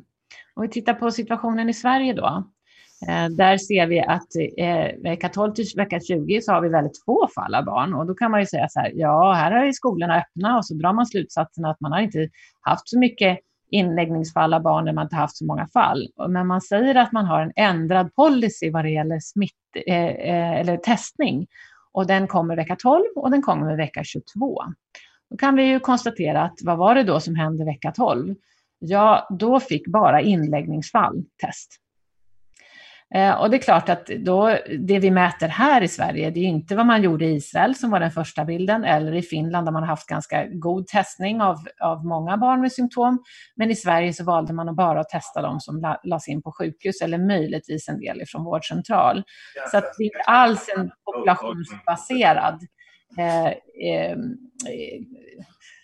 fallanalys där vi kan säga hur mycket sprider det här i skolorna och hur, hur mycket sprider det vidare. Och sen när man då vecka 22 gav möjlighet för fler att testa, ja, då går det snabbt uppåt här och det är inte för att det här sprids snabbare där och då, utan att man faktiskt kan fånga upp dem. Vilket betyder att här är det ett stort svart hål skulle jag säga. Vi har ingen aning om hur det ser ut och att det kan man inte anföra som några data som ska ligga till grund för om det här verkligen har smittat i skolor eller inte och vad det här har haft för effekter just hos barn. Vill någon av er kommentera hur vi ser på testning och, och vad det gäller? Många saker som är komplicerade med sådana här siffror. Dels är det vad är, hur många man har provtagit vilken del av Sverige var det de här provtagningen? det är väldigt många saker som fattas för att kunna göra en klok analys av de här siffrorna. Men nu kan man bara konstatera, ja, det ser ut så där, men säger inte mycket mer. Eller man kan, jag har svårt att dra slutsatser av sådana här staplar, jag säga. Ja, dels det, men det är ju framförallt så att det underlaget finns inte för att kunna göra en vetenskapligt grundad eh, Precis. analys och slutsats. Och det blir väldigt olyckligt då. Jag vet att man i USA hade använt den här rapporten och sagt att, att nej, skolorna eh, de ska vara öppna för det finns ingen smittspridning. Det har man visat med skillnaden mellan Sverige och Finland. Och det kan man faktiskt inte säga ifrån den här analysen. Så jag tycker det är väldigt olyckligt att man, man lägger fram en sån rapport och sen används den både i internationell media och här hemma för att säga att eh, nej, det är ingen fara att ha skolorna öppna. Utan jag skulle säga kanske tvärtom, att när vi tittar på hur många fall som det har varit i Sverige och där vi då har kunnat fånga med den testkapacitet som vi har haft, så ser vi att testkapaciteten går upp vecka 22 här då. Och då får man tag i lite flera fall. Här från början är det framförallt den, den här äldre äh, åldersgruppen, äh, gamlingar som, eh, som har haft många fall. Äh, och det här är då antalet bekräftade, så det beror helt på hur många som man har testat. Och skolungdomarna här då 0 till 19 år är den gröna linjen och de kommer ju upp när man väl får testning, men det betyder inte att de inte existerade här. Men det som är väldigt intressant är att se att när skolorna stänger här, då går den här ner. Om det är bara på grund av att vi är ute, vi har UV-ljus på viruset, viruset har tagit semester eller att vi faktiskt inte ses på våra arbetsplatser så mycket och att faktiskt skolorna stängde. Och två veckor efter det så får vi den här väldigt markanta nedgången i antalet fall. Det vet vi inte, men vill ni kommentera det? Ja, alltså man skulle vilja se antal fall per antal testade här. Precis. Mm. Det är det ena. Och det andra är så här att om du går vecka före vecka 24, va? så, så de, att de här som är då 80 plus, va? det var ju provtagningsindikationen var att du hamnar på sjukhus. Jag, menar, jag har ju flera fall här runt omkring mig, som, eh, eller inte just runt omkring mig, men som jag känner till, liksom, som alldeles klart har haft covid, kom direkt ifrån covid och eh, som inte fick ta prov för att de ansågs inte kvalificerade, för det var bara de som blev inlagda på sjukhus som man skulle ta prov på. Så att de här siffrorna före vecka 20, de säger egentligen ingenting. De, det, det, är oerhört svårt att dra några slutsatser hur många fall vi hade egentligen. Eh, så att... Eh, och då blir det väldigt olyckligt att man, eh, man lägger det här till grund för att säga ja, att det finns en slutsats. så ser jag det. Att, att jag, jag att se att man kan lägga det här som grund. Liksom. Mm. Nej. Precis, där är vi väl överens. Och eh, då kommer man till slutsatserna som man gör i den här israeliska studien och som då återkopplar till flera av de frågor som vi har fått. Och nu har vi inte möjlighet att läsa upp alla, men det handlar just om att vad kan vi göra eh, till höst för, för våra barn om man är orolig för att skicka dem till skolan? Och, och de slutsatser och rekommendationer som man gjorde från Israel då var ju att eh, man ska försöka ha mindre grupper. Man ska försöka och eh, eh, inte eh, mixa så många olika aktiviteter. Det är ju så att många barn i, i de äldre åldrarna idag, de har flera klasser som de träffas vid. De kanske har en plattform på 120-150 barn där de träffas på hemkunskapen eller på franskan och tyskan. De har olika grupper på slöjd och så vidare och sen så går de och äter i matsalen och då är de 500 elever där som strömmar igenom under ett par timmars tid. Och det är klart att skulle man kunna jobba för att verkligen eh, ta den här allvar, på allvar, att det finns en, smitt, en smittspridning som kommer via skolorna så finns det många saker skolorna skulle kunna göra. Och det handlar ju om just de här sakerna. I, i Österrike till exempel, där eh, gjorde man så att man tog halva klasserna varannan dag, så att eh, minska antalet elever i klasserna. Här säger man också att eh, både lärare och eh, föräldrar ska föregå med gott exempel och använda just ansiktsmask, ha god handhygien, det har ju tjatats om i media, och försöka hålla den här fysiska distansen. Men det är ju omöjligt i små klassrum där man är 30 elever. Så att eh, hade man tagit det här på allvar i Sverige, som man kanske gör nu då i, i Israel och i andra länder, då försöker man att minska på grupperna och eh, att sätta på munskydd är ju ett sätt som man själv kan då eh, hjälpa till med smittspridningen där vi ser att det kanske framför allt skyddar någon annan, men om både den som eh, är smittspridare och en som är mottaglig har munskydd så ser vi att, att smittrisken är ju, minskar ju med säkerligen minst 90 procent. Vill du kommentera det, Anders? Jag begriper inte hur eh, många krystade förklaringar Folkhälsomyndigheten kommer med för att säga att man inte ska använda munskydd. Nej, man det finns så många studier som visar att de skyddar och att de har en effekt. Ja, så, så ser vi att, det, att det, det, bromsar in. Vi har pratat om det tidigare. Ja. Man ser faktiskt i, i städer där man gjorde lockdowns att man fick inte en så bra eh, inbromsning som vi hade kanske hoppats. Men när man sätter på folk munskydd, då kommer den där inbromsningen. Definitivt. Och, och det kostar ju inte så mycket att använda eh, munskydd. Sen eh, utöver det så är det klart att i skolor kan man eh, ha öppna fönster och eh, så länge man kan ha öppna fönster ska man ha öppna fönster. Ja, och idrott. Det är väldigt, väldigt viktigt att ventilera på det sättet. Mm. Och här är det ju några lärare som har, har uppmärksammat det här och eh, eh uppmanat regeringen till att man skulle använda sommaren till att förbereda inför nästa, nästa läsår. Den skola där jag har barn, eh, i, där jag bor i Bromma, där var väldigt många eh, i Italien och åkte skidor. Österrike och Italien, men framförallt Italien. Eh, och där eh, så vet vi att det finns väldigt många barn som hade covid-symptom. Idag så har flera då fått antikroppstester, man fick inte tester just då. Eh, av lärarkollegiet så säger man att kanske ja, en majoritet av dem faktiskt har genomgått det här i två vågor, det som de beskriver sig själva. Och, och och eh, att eh, just på vår skola där då, så att det är väldigt många elever och lärare som har haft, men de har varit väldigt, väldigt oroliga under den här våren som har gått och eh, känt att de är tvingade att, att gå till skolan och de kan inte hålla fysiska avstånd och de har inte möjlighet att, att försöka göra det man borde göra. Men just munskydden kan vi alla hjälpas åt med, för det är någonting som alla kan ta ansvar för själva och sätta på sig. Så även om inte Folkhälsomyndigheten vill komma med rekommendationer kring det här så kan man ta sitt eget ansvar. Man tar på sig det när man går till, eh, till, eh, till affären och, eh, och sätter på barnen när man skickar dem till skolan. Och jag tror att allt vi kan göra för att bromsa det här är av godo. Och att man inte ska problematisera och säga att ja, det är, man kan fingra sig i ansiktet och man vet inte hur man sätter på dem av. Jag skulle säga att det är, allt som hjälper är bra och munskydd, det har vi sett i många studier idag. Eh, den rekommendationen som kommer från WHO, där har man baserat det på 172 studier och som visar att det här faktiskt har effekt. Så eh, jag vet inte heller varför Folkhälsomyndigheten ska fortsätta att envisas kring det här. Vad tycker du? En anledning som 130 länder tror jag idag anbefaller munskyddsbehandling. Och det, det är numera de länder som inte gör det. Det är ju länder där man i stort sett har utrotat virus som Nya Zeeland eller eh, vit, länder som Vitryssland, Syrien och andra länder där man av mm. andra skäl inte kan eh, påfordra mm. eh, munskyddsanvändning. Så det är för mig en gåta att, att vi ska ligga i den ligan. Ja, det tycker jag också. Pete, håller du med oss eller har du en annan åsikt? Nej, jag har ingen annan uppfattning. Jag tycker det är alldeles utmärkt. Jag, menar, jag sa jag har jobbat i Kina. Liksom. Det, och där upplever man inte sådana konstigheter, särskilt inte om du själv har någon som helst form av förkylningssymptom, vare sig det är sars eller vad det är. Nej, och det handlar ju om respekt mot andra. Ja, det är ju för att skydda andra i första hand. Mm.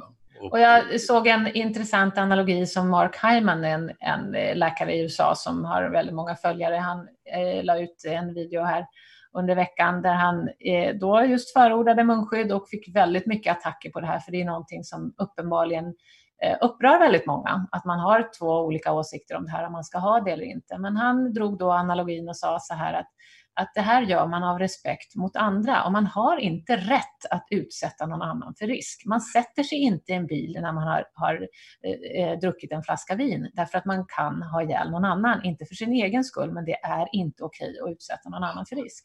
Jag tyckte det är en väldigt klok tanke att man måste tänka på andra, man kan inte tänka bara på sig själv i de där lägena. Så är det. Mm.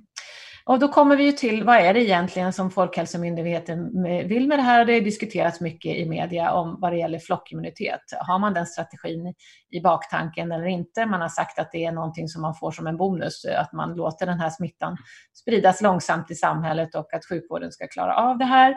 Eh, och samtidigt då så får man många som är, är infekterade. Och här har vi då en, en, fråga från Ulla Alfredsson som handlar just om flockimmunitet, där man säger att antagandet om att 40 procent skulle räcka för flockimmunitet bygger väl på att 70-plussare och övriga riskgrupper fortsätter att hålla sig borta från samhället. Um, och så här twittrar Agnes Woldemar, om den flock som nu är ute och rör sig har flockimmunitet och man släpper ut icke-immuna individer så späds flockimmuniteten ut och spridningen ökar igen. Det kan alltså inte vara någon strategi för att skydda exempelvis äldre. Eh, och då kan vi först konstatera då det här vad det gäller flockimmunitet, hur många man behöver ha infekterade i samhället för att man ska uppnå det här och vad betyder det egentligen? Jag tror inte kanske alla förstår det och, och vad just den här ändrade siffran till 40 procent som har diskuterats i media, var den kommer ifrån. Vem vill börja kommentera det här?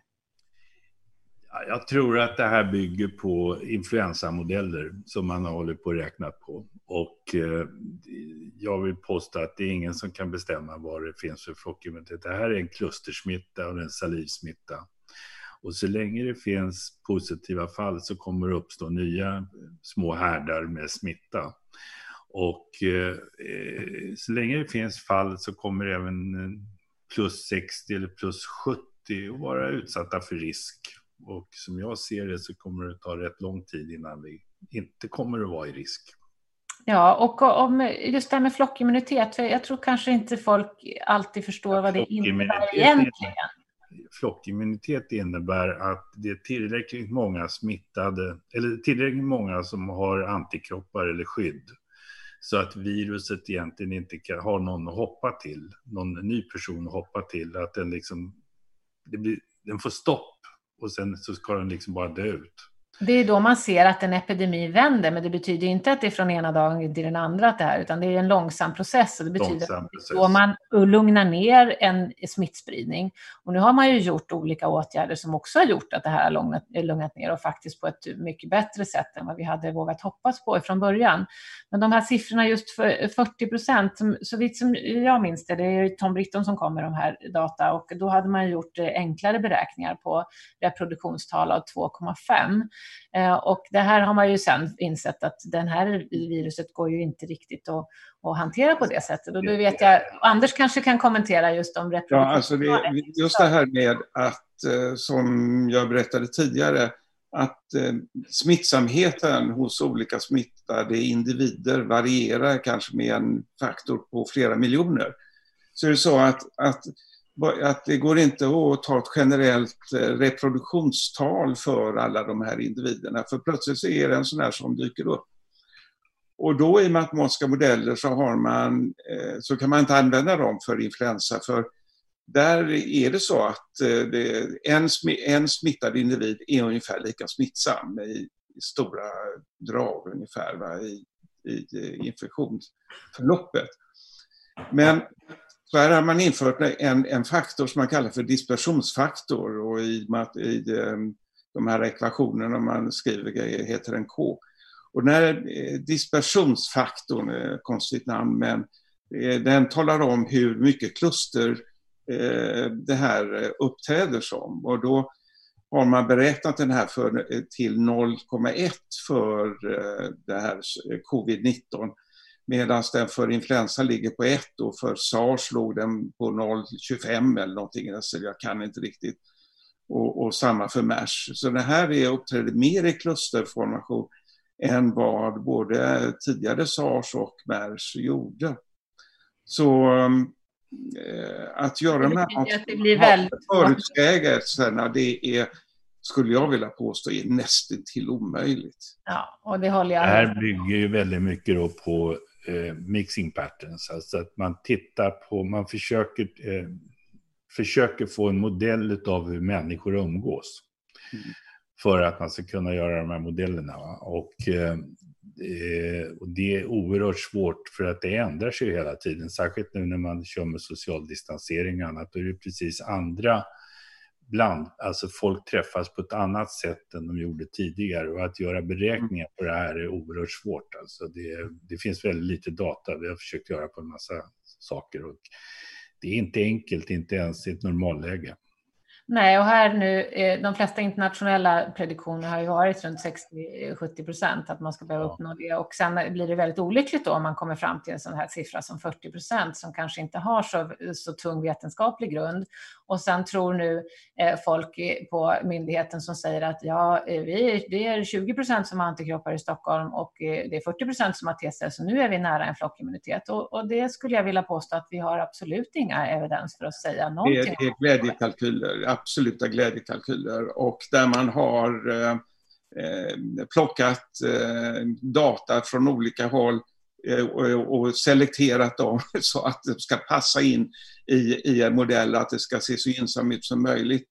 Kom ihåg här att redan i februari så pratade vi om att det här kommer att eh, klinga av över sommaren och inte på grund av flockimmunitet eller immunitet i samhället utan på grund av att det blev varmare och eh, Eh, virus och den här sorten sprids sämre när det blir varmt av olika skäl. Och på grund av ökad luftfuktighet och andra saker. Eh, så det här kommer att klinga av över sommaren och sen så kommer vi få en andra våg till hösten. Nu när det klingar av till sommaren så beror det ju enligt Folkhälsomyndigheten uppenbarligen inte på att det har blivit varmare, högre luftfuktighet eller någonting som man då förutsåg redan i februari att skulle ske, utan det beror på att vi har fått en en flockimmunitet i Stockholm, men det talar inte om varför det avklingar i andra delar av landet där man inte har tillnärmelsevis så många som har varit smittade. Och samtidigt som vi går på semester och stänger skolorna. Ja, just, så, att, så att det här var ju förväntat och eh, utan flockimmunitet. Och den här, det kom ju en rapport på väldigt, väldigt eh, lösa boliner där man sa att det kunde vara dubbelt så många som hade haft infektionen än vad antikroppstesterna visade. Och eh, det kan säga att det finns inga som helst eh, eh, evidens egentligen i den studien på det, därför att kors, så kallad korsreaktivitet i testet de använde för mot de tidigare, de andra fyra snällare coronavirus som ger över luft, eh, sådana förkylningar hos oss, är, är, är visad och det räcker att komma en studie nu eh, där man hade lika mycket hos blodgivare som man testade före 2019 och sådana som kom som man hade testat och tagit blodet från nu. Och det är som du säger, det som är viktigt Sverige då, att, att det, det, vi tittar på då är ju, är ju om man har en reaktivitet, alltså att reaktivitet, reagerar. Det behöver inte betyda att de ger något skydd. Nej. Det, det, betyder bara att de har sett ett coronavirus tidigare. Precis. Och, och, det tror jag är viktigt att säga därför att många invaggas nog i säkerhet och säger att jag har nog T-celler som försvarar mig. Ja, ja det hoppas vi, nej. men det vet vi ingenting ja. om. Eh, och Absolut inte. Nej. nej. Eh, och det blir väldigt olyckligt om man, om man far med, med den typen av information därför att eh, folk agerar ju ut efter det och det vill vi ju mena att man inte har vetenskaplig grund för att säga. Och här kommer det en lite relaterad fråga till det från Jensen Jensen. Om ett vaccin mot covid-19 skulle ge för dåligt antikroppssvar efter en enskild dos, brukar eh, den problematiken i normala fall eh, kunna kommas runt genom att ge upprepade doser. Hur tänker man om det? Ja, det är ju eh, det är generellt så. Det ser man ju redan i djurförsök att om man vill få upp en ordentlig immunitet så får man repetera. Och det vet ni ju med en, väldigt många av de vacciner vi har så tar man då både kanske en del två gånger, det andra tre gånger, det andra fyra gånger. Och sen spär man på det allt efterhand kanske med, med några eh, års mellanrum och det varierar från vaccin till vaccin. De här vaccinerna som, där man har levande virus vad det gäller virusvacciner så, så brukar det räcka med en spruta. Men med de här vaccinerna som man håller på att utveckla nu mot, mot eh, covid så kan vi nog säga att eh,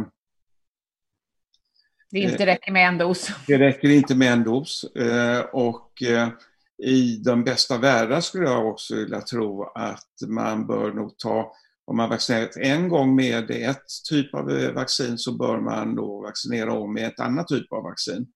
Och tyvärr så görs ju inte det nu därför att de läkemedelsbolag som har, de har ett, en, eh, ett typ av vaccin. Och de eh, samarbetar inte mig vetligt i de kliniska studierna där man faktiskt gör det vi kallar för prime boost med två olika typer av vaccin. Mm. Det kan nog vara det bästa. Ja, det tror jag kanske också är, är, vägen framåt. Och sen eh, har vi uppmuntrande data nu på att man har sparkat igång immunförsvaret med de vacciner som är i, i testning. Det vi däremot inte vet är ju hur väl det skyddar mot en, en infektion. Det finns ju djurstudier som är gjorda hos, i en apmodell där man ser att man hindrar inte infektionen, man, men man hindrar svår sjukdom. Det är den enda jag känner till av där man har kunnat testa om man då kan bromsa en ny infektion. För det allra mm. helst vi vill är ju att man ska vara helt skyddad, att man inte ska bli infekterad igen. Men, men det äh, finns nästan inga vaccin som skyddar emot att bli smittad, utan äh, så fungerar nästan alla vaccin. Mm. Vad säger du Pete? Vad tror du om vaccinsituationen på framtiden? Ja, jag tror att det finns andra problem med vaccin. För det första, hur många under 50 års ålder kommer att acceptera att vaccinera sig? Eh, och sen är ju frågan om hur, vilket antikroppssvar får du hos de som är över 70 år? Men vi har flera vaccin som ger väldigt dåliga antikroppssvar. Influensavaccinet till exempel, hos de över 60 år. Mm. Så att det finns ju andra problem, även om man får fram ett vaccin som är någorlunda välfungerande. Ja, det får nog ha väldigt lite biverkningar och visa till stora populationer innan som sagt de yngre eh, åldersgrupperna kommer att, att vilja vara villiga att utsätta sig för vaccinationer. Och, och, det är ju en del i hela strategin om man vill uppnå då en flockimmunitet som man antingen kan uppnå genom att man har genomgått infektionen eller att man vaccinerar sig till det här skyddet. Så, Så att, eh, det är många frågor som vi inte, inte vet om. Nu ska vi hoppa lite grann till eh, Johan Karlssons fråga. Han säger så här. Jag undrar om våra dödssiffror jämfört med våra grannländer endast kan förklaras med citat. Vi har olika sätt att räkna, vilket vissa hävdar. Är det verkligen så? Kommentar. Ja, det får det, Pet, Pet. Ja, jag kan säga, om jag tittar på grannländer, det beror på hur många grannländer, men vi menar Finland, Norge, Danmark, Estland, Lettland, Litauen som alla har tio gånger eller mera av Danmark lite högre, gånger färre dödstal, så tror jag inte att skillnaden är så stor i hur man räknar. Ja. Och eh, det andra är ju då att, eh, eh, det var något annat jag tänkte på, att, eh, men, men jag tror inte att det är så stor skillnad i hur man räknar. Nej, jag tror inte heller det. Man kan inte anföra det, och särskilt inte när vi pratar om sju, sju gånger fler eller elva gånger fler och, och, fem gånger fler fall. Det är inte det det handlar om här. Och att man säger att det är inte vår strategi som har gjort att vi har fått så många dödsfall. Jag undrar vad det skulle vara annat om det inte är vår strategi som gör att vi sitter i den sits som vi gör nu. Det har varit en eh, debatt i Svenska Dagbladet där för ett par dagar sedan där ett par eh, personer skrev, en norrman och en svensk skrev artiklar om det här med siffrorna och eh, jag tyckte de var väldigt upplysande och deras slutsats var att vi kan nog inte säga att det är så att det inte är reella skillnader, det är reella skillnader enligt deras Ja, och eh, där har man ju tidigare från myndigheten sagt till exempel att ja, vi måste titta på resmönster. Ja, det var precis som man hade kommenterat i den där ja, man, att man har högre resfrekvens i, i Norge och man hade samma lov, man hade väldigt många som hade rest och, och bevisligen många fler än i Sverige per person. Så att, eh, och, och, att man var drabbad kanske lite mer i Sverige eller i Norge än Sverige från början, men man gjorde andra åtgärder. Och sen har man ju gått ut och sagt att ja, de kommer att få en värre, värre höst därför att vi kommer inte få samma smittvåg. Det kan vi förstås inte dra några slutsatser om. Vi kan eller... inte dra några slutsatser. Utan Nej, det, eller sia om. Sen beror det ju... är väl ändå att de kommer vara bättre därför att de, de kan spåra. De ja, de hade ju ett utbrott som, eh, som man genast gick ut med och det var tre fall.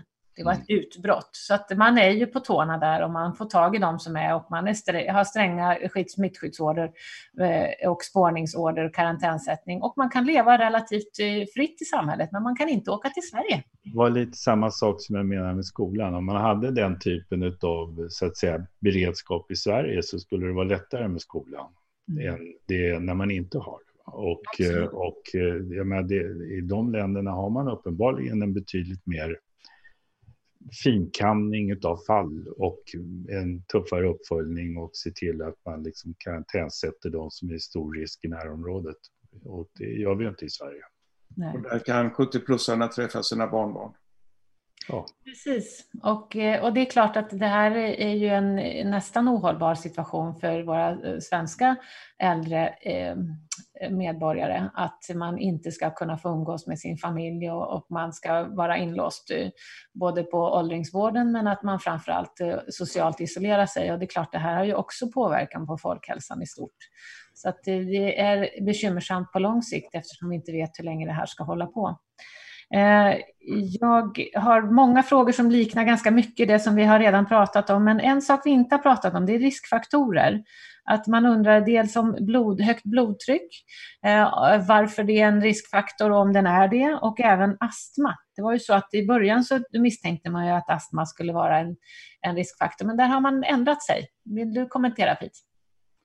Ja, jag läste på lite grann om det där astma och eh, det är väl inte, man, man hävdar liksom att om man har en välkontrollerad astma så är det mindre problem. Samtidigt finns det andra studier som säger att de som har astmatisk belägenhet ligger längre kvar i respirator eh, om de blir dåliga. Men då finns det säkert andra faktorer också, det framgår ju inte riktigt i det här. Eh, men astma i sig verkar inte ha, vara en stor riskfaktor. När det gäller det här med högt blodtryck och så här så vet inte jag, men jag skulle tippa, precis som med diabetes, att det har att göra med att kärlen kanske inte är riktigt friska. Och kärlen är ju ett riskområde när det gäller eh, coronavirus. Så att, eh, jag skulle tro att det är kopplat till, till hur kärltillståndet i kroppen är det är inte bara det att det är ett högt blodtryck utan det är hur kroppen har blivit påverkad av det höga blodtrycket. Precis. Man har ju också diskuterat just vad det gäller ACE2-receptorn mm. och de ACE-hämmare som finns. Att det, kan det vara så att det är en riskfaktor? Men det ser inte ut som om det är behandlingen i sig utan att det är framförallt sjukdomen, grundsjukdomen. Ja. ACE-hämmare har man gått igenom väldigt noga va? och det finns inget belägg för, vad jag har sett, att det skulle vara en faktor i sig. Nej, precis, men att man diskuterade det från början. Men det... Man gjorde ju det eftersom samma recept om man på samma sätt det skulle påverkas. Men, det var väl så att man trodde att, eller ja, diskuterade att antalet sådana här receptorer för virus då ökade om man använde den här hämmaren för att kroppen försökte kompensera med ja. den här hämmaren genom att öka antalet. Här. Å andra sidan så medicinen i sig borde ju hämma virus eh, vid. Ja, men däremot kan jag säga om receptorer är väl att receptorerna tycks variera väldigt mycket hos olika individer. Och sannolikt är det också så att virusmängden som man blir infekterad med påverkar hur sjuk man blir. Så att det finns flera faktorer här som är svåra att veta exakt vilken det är som spelar störst roll. Det är därför man ska på, få på sig så lite virus som möjligt och det är därför man sätter på sig ett munskydd ja. när man går till folksamlingar. Man ska ha så lite virus som möjligt. Mm. Maja Persson hon ställer frågan, det ni tar upp om att viruset kan, eh, kan eh, eh, finnas kvar någonstans vilande i kroppen. Vi har ju diskuterat det tidigare, det här att det skulle kunna varit en möjlighet. Och att eh, eh, skulle ni kunna ta upp hur forskningsläget ser ut där? Det diskuteras i allmänheten om covid kan vara en kronisk sjukdom på samma sätt som herpes och hiv. Det vill säga att man inte blir av med viruset helt utan att det ligger kvar någonstans i kroppen och när immunförsvaret försvagas av någon anledning längre fram så blossar sjukdomen upp igen. Eh, jag har läst några eh, sådana exempel eh, och det är precis det vi pratade om tidigare. Men jag tänkte vi bara kunde kommentera vad, vad vet vi om det här idag egentligen? Kan vi säga någonting om det? Både herpes och HIV eh, har helt andra mekanismer för det här. Har helt andra, bara de inbördes har helt andra mekanismer. Men båda två är ju det att herpesgruppens virus är ju DNA-virus och det är alltså samma typ av arvsmassa som vi har. Den den som ligger i våra kromosomer och, och kan därför ligga kvar i, i, eh, i, i, våra celler under lång, lång, lång, lång tid. Eh, livslångt. Eh, likadant med HIV så omvandlas det till DNA. Eh, eh, trots att själva eh, arvsmassan i själva viruspartikeln är RNA. Så, så, blir, det, det, så blir det DNA-cellerna. Och eh, för att ett RNA-virus ska kunna hålla sig kvar i kroppen och där ser vi eh, vissa virus, nässling till exempel, kan ligga kvar i hjärnan hos vissa individer under, under lång, lång, lång tid och då är det något vi kallar för persistent infektion, så att det är celler som producerar virus hela tiden. Det ligger inte tyst och stilla som herpesvirus gör. Mm. Så, och Ehm, eh, även om man har då hittat virus-RNA i framförallt avföringen, kanske i några månader hos eh, covid-patienter eller covid-smittade, så är det inte tillräckligt eh, studerat ännu och att det skulle ge kroniska eh, besvär av, av det här skälet. Och det kan ju vara så att kroniska besvär kan ju bero på att vi bildar en inflammation av olika slag som upprätthålls eh, kanske av en autoimmunitet eller något liknande. Jag vet inte. Mm. Vad säger du Pete? Tror du att det, det har, kan hänga kvar hos oss? Jag har ingen bättre förklaring än vad Anders gav, utan jag tror vi vet inte helt enkelt. Nej, jag tror ju precis på eh, som du säger här att det kan finnas andra eh, mekanismer att eh, de här långtidssjuka personerna att man kanske har dragit igång en autoimmunitet. Det, det finns mycket humanlika delar i Eh, i coronaviruset eh, som gör att man skulle kunna tänka sig den typen av mekanismer. Man kan ju också starta, eh, starta reaktioner på andra saker när man sätter igång en sån här inflammatorisk reaktion. Så det finns mycket som vi måste titta på vidare i framtiden här för att kunna förstå varför de här är sjuka. Vi tackar alla de som har ställt frågor till oss. Jag är imponerad över vilken vetgirighet, vad nyfiken man är och där det tydligen inte finns möjlighet att få svar på så många andra sätt. Och jag hoppas att vi har kunnat ge några svar vi har haft många eh, kloka ord från vår panel, tycker jag i alla fall idag, att eh, vi kan olika saker och vi vet alla att eh, vi är ödmjuka inför det faktum vi står inför, att vi vet inte så mycket om, eh, om den här sjukdomen ännu och vi kommer att lära oss mer dag för dag och i framtiden. Och eh, det vi kan göra idag är att eh, leva hälsosamt, hålla avstånd, eh, sätta på oss munskydd. Och vad ska vi göra mer? Är det någon som vill lägga till något? Och ta prov när man känner sig bra. Ja. Men framför allt då, skydda sig, eh, skydda sig själv och skydda andra. Och, eh, och, och, de enkla åtgärder man gör det är att man, man tänker på hur man förhåller sig till andra. Och eh, det där munskyddet, det är inte så knepigt att sätta på. Jag tror vi sätter punkt där och tackar alla för, eh, för idag och eh, hoppas att ni får en trevlig dag. Hej! Hej!